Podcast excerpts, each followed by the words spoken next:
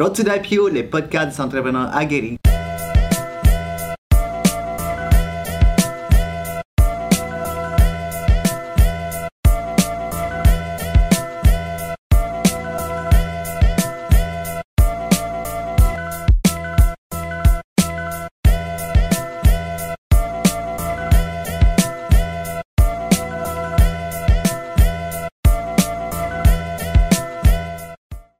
Podcast, j'ai le grand plaisir d'accueillir David No.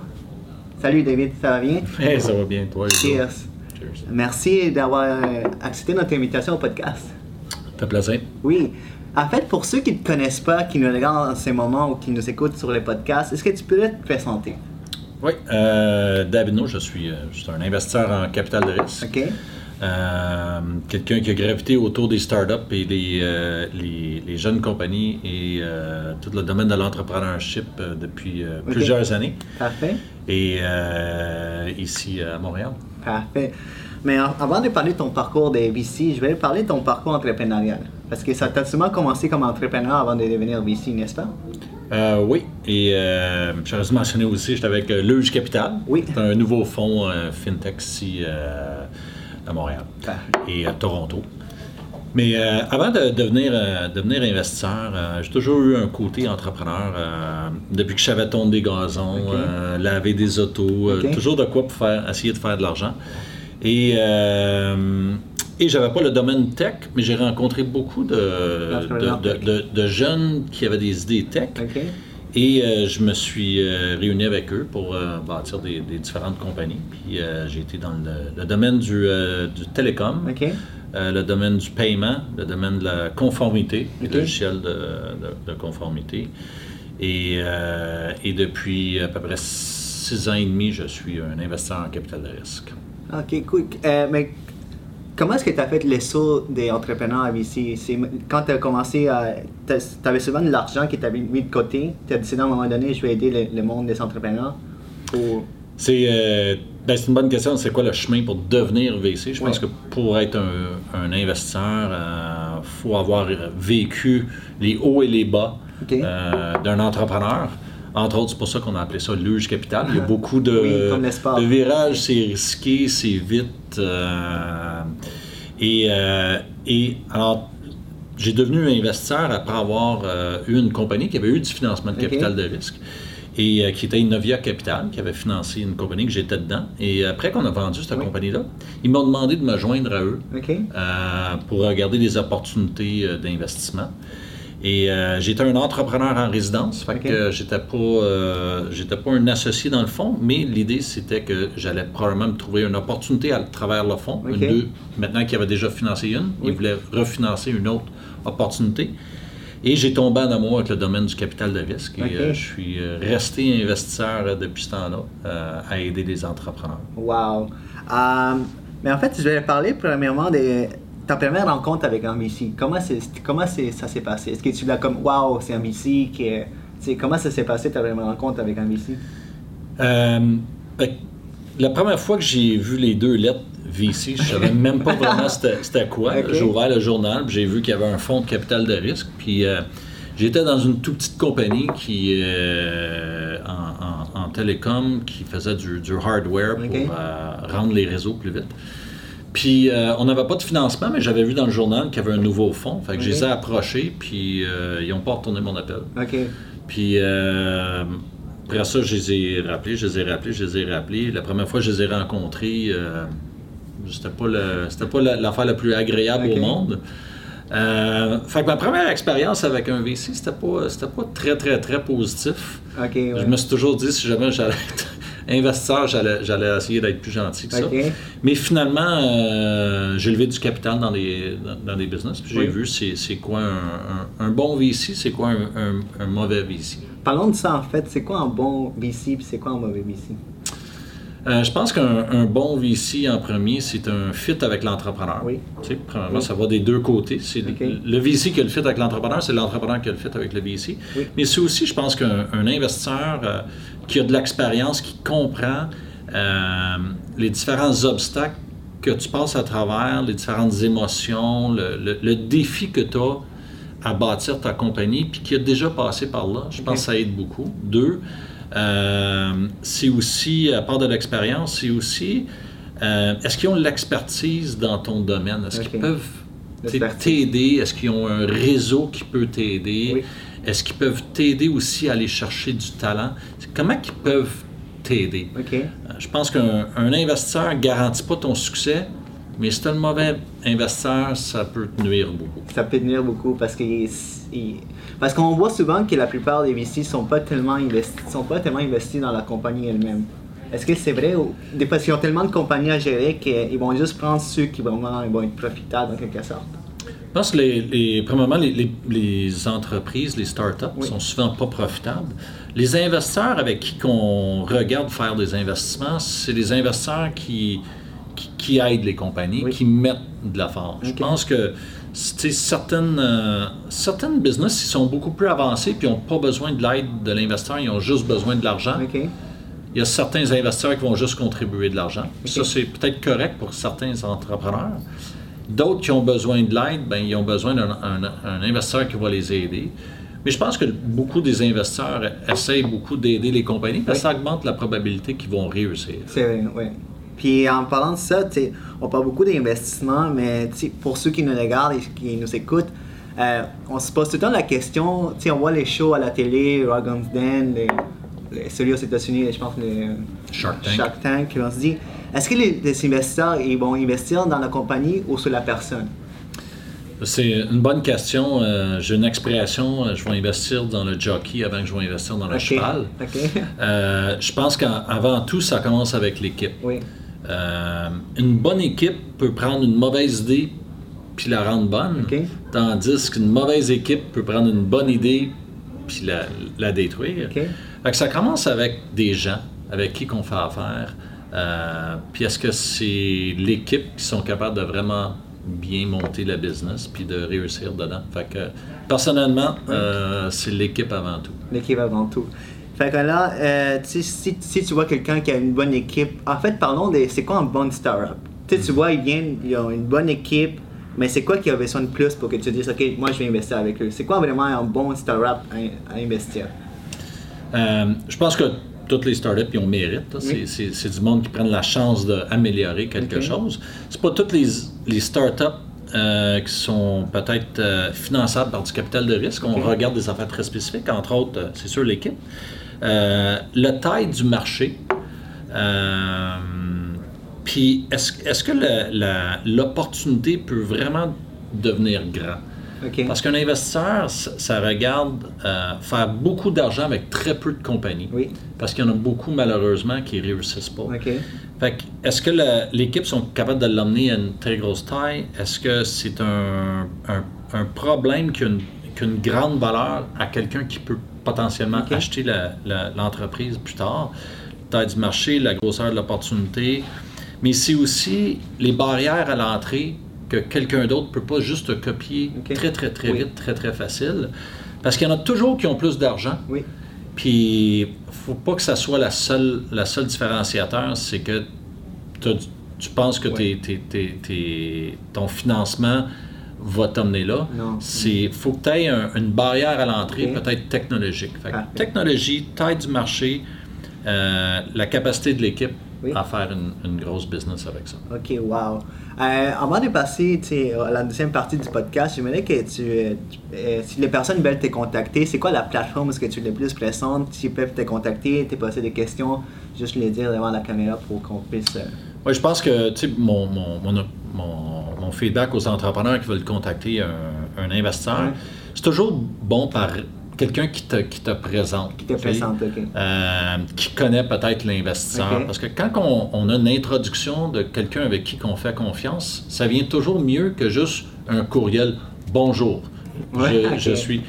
Fait que, essaie de te faire présenter par quelqu'un.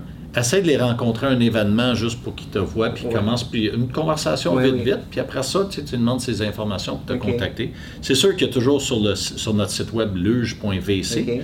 Euh, Nous, on investit spécifiquement dans les technologies financières, mais, euh, mais je pense que les, les contacter comme ça, c'est toujours la, la meilleure façon. OK. Vraiment par rapport, il faut qu'il y ait aussi le site web de, Le Site web, une introduction euh, à travers d'un entrepreneur qui, euh, qui, qui connaît ou un entrepreneur qu'on a, qu'on a financé Ouais.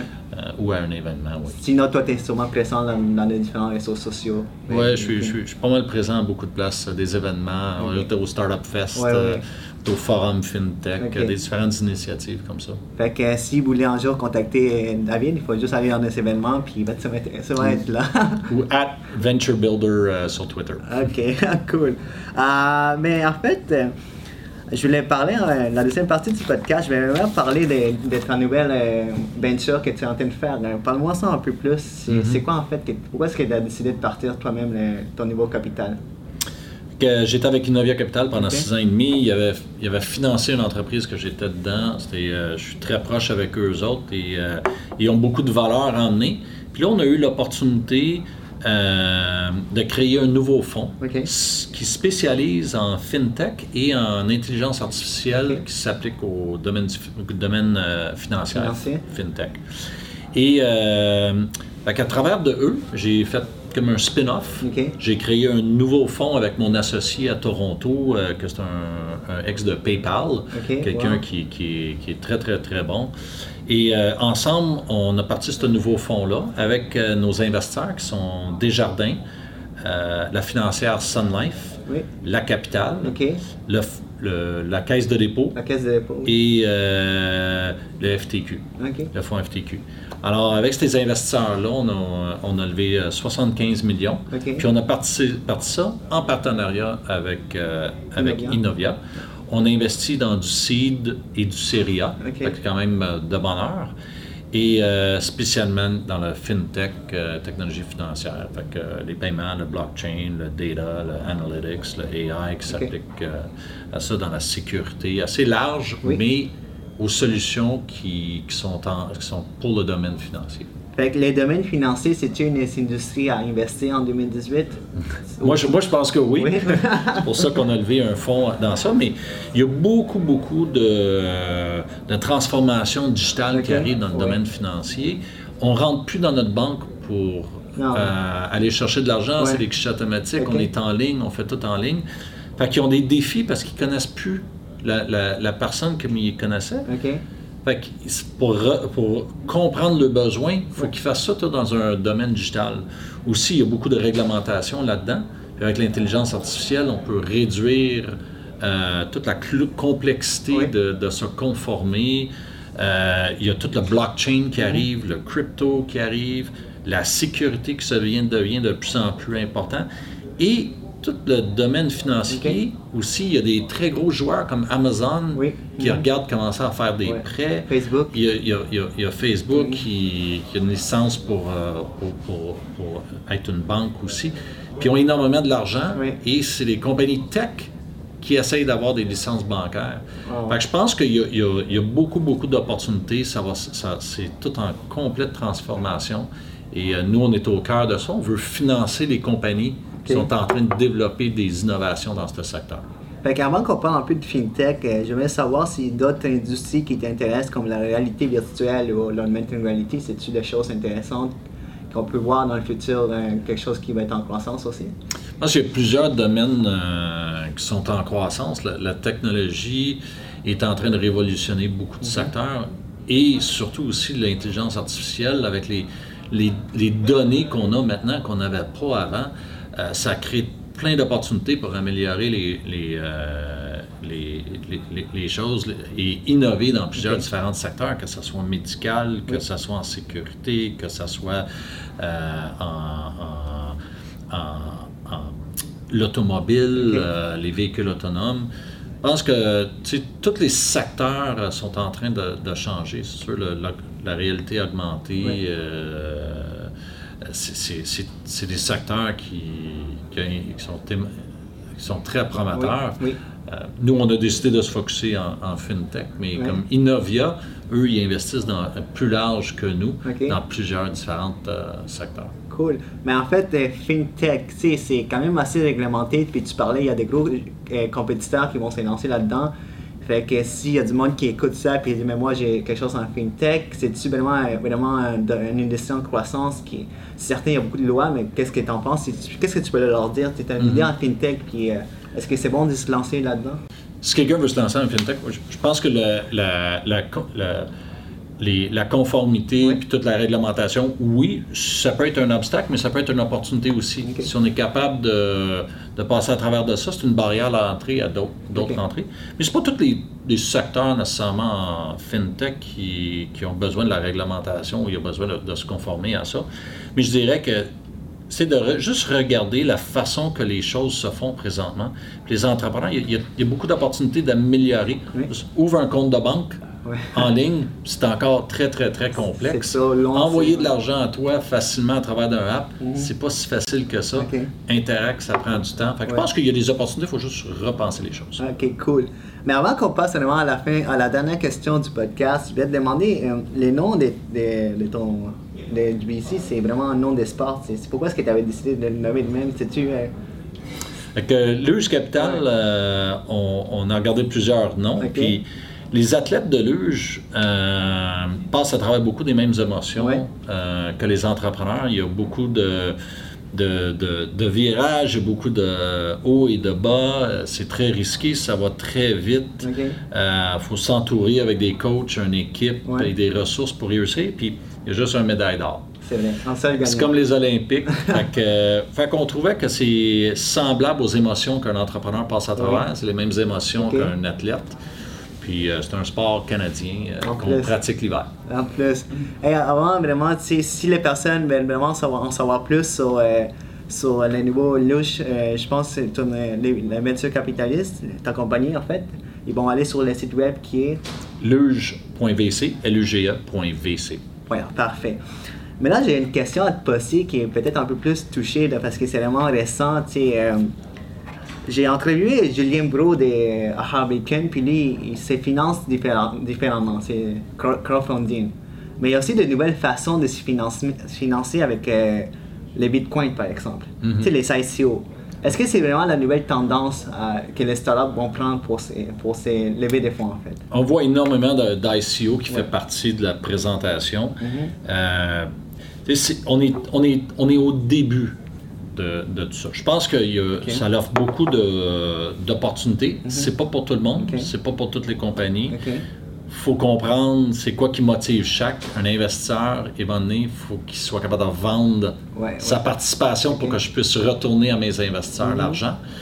Et euh, aussi, il faut avoir la liquidité pour, pour ça. Si tu achètes puis tu veux sortir, il faut que tu sois capable de la vendre. Euh, puis, euh, mais je pense que c'est une bonne façon de lever de l'argent. Ça va évoluer beaucoup. Présentement, on est encore au début. Et toute la réglementation Ouais. est encore très, très, très vague sur ça. Personnellement, toi, tu trouves que c'est quand même une bonne façon de lever des fonds? Je suis ça de, de très proche. Très, Comme très je proche. dis, c'est pas pour tout le monde. OK. Euh, il faut y aller, il faut, y- faut le, faire de la, de la bonne façon. Il y a beaucoup d'ICO qui réussissent pas. Euh, puis au bout de ligne, il y a du monde qui perd de l'argent Oui. avec ça. Mhm. Mais euh, je pense que ça, on va suivre ça de près parce que je pense que ça va. euh, c'est pas fini. C'est pas fini. Ça vient de commencer, en fait. Ça Ouais. vient de commencer. Ça va s'évoluer, puis euh, je pense que ça va faire partie de- du chaîne de financement. Ouais. Eh, mais merci beaucoup pour cette belle entrevue podcast. Puis encore une fois avec Davino. Mhm. Merci, Hugo. Merci. Merci. Et à la prochaine. Merci Hugo.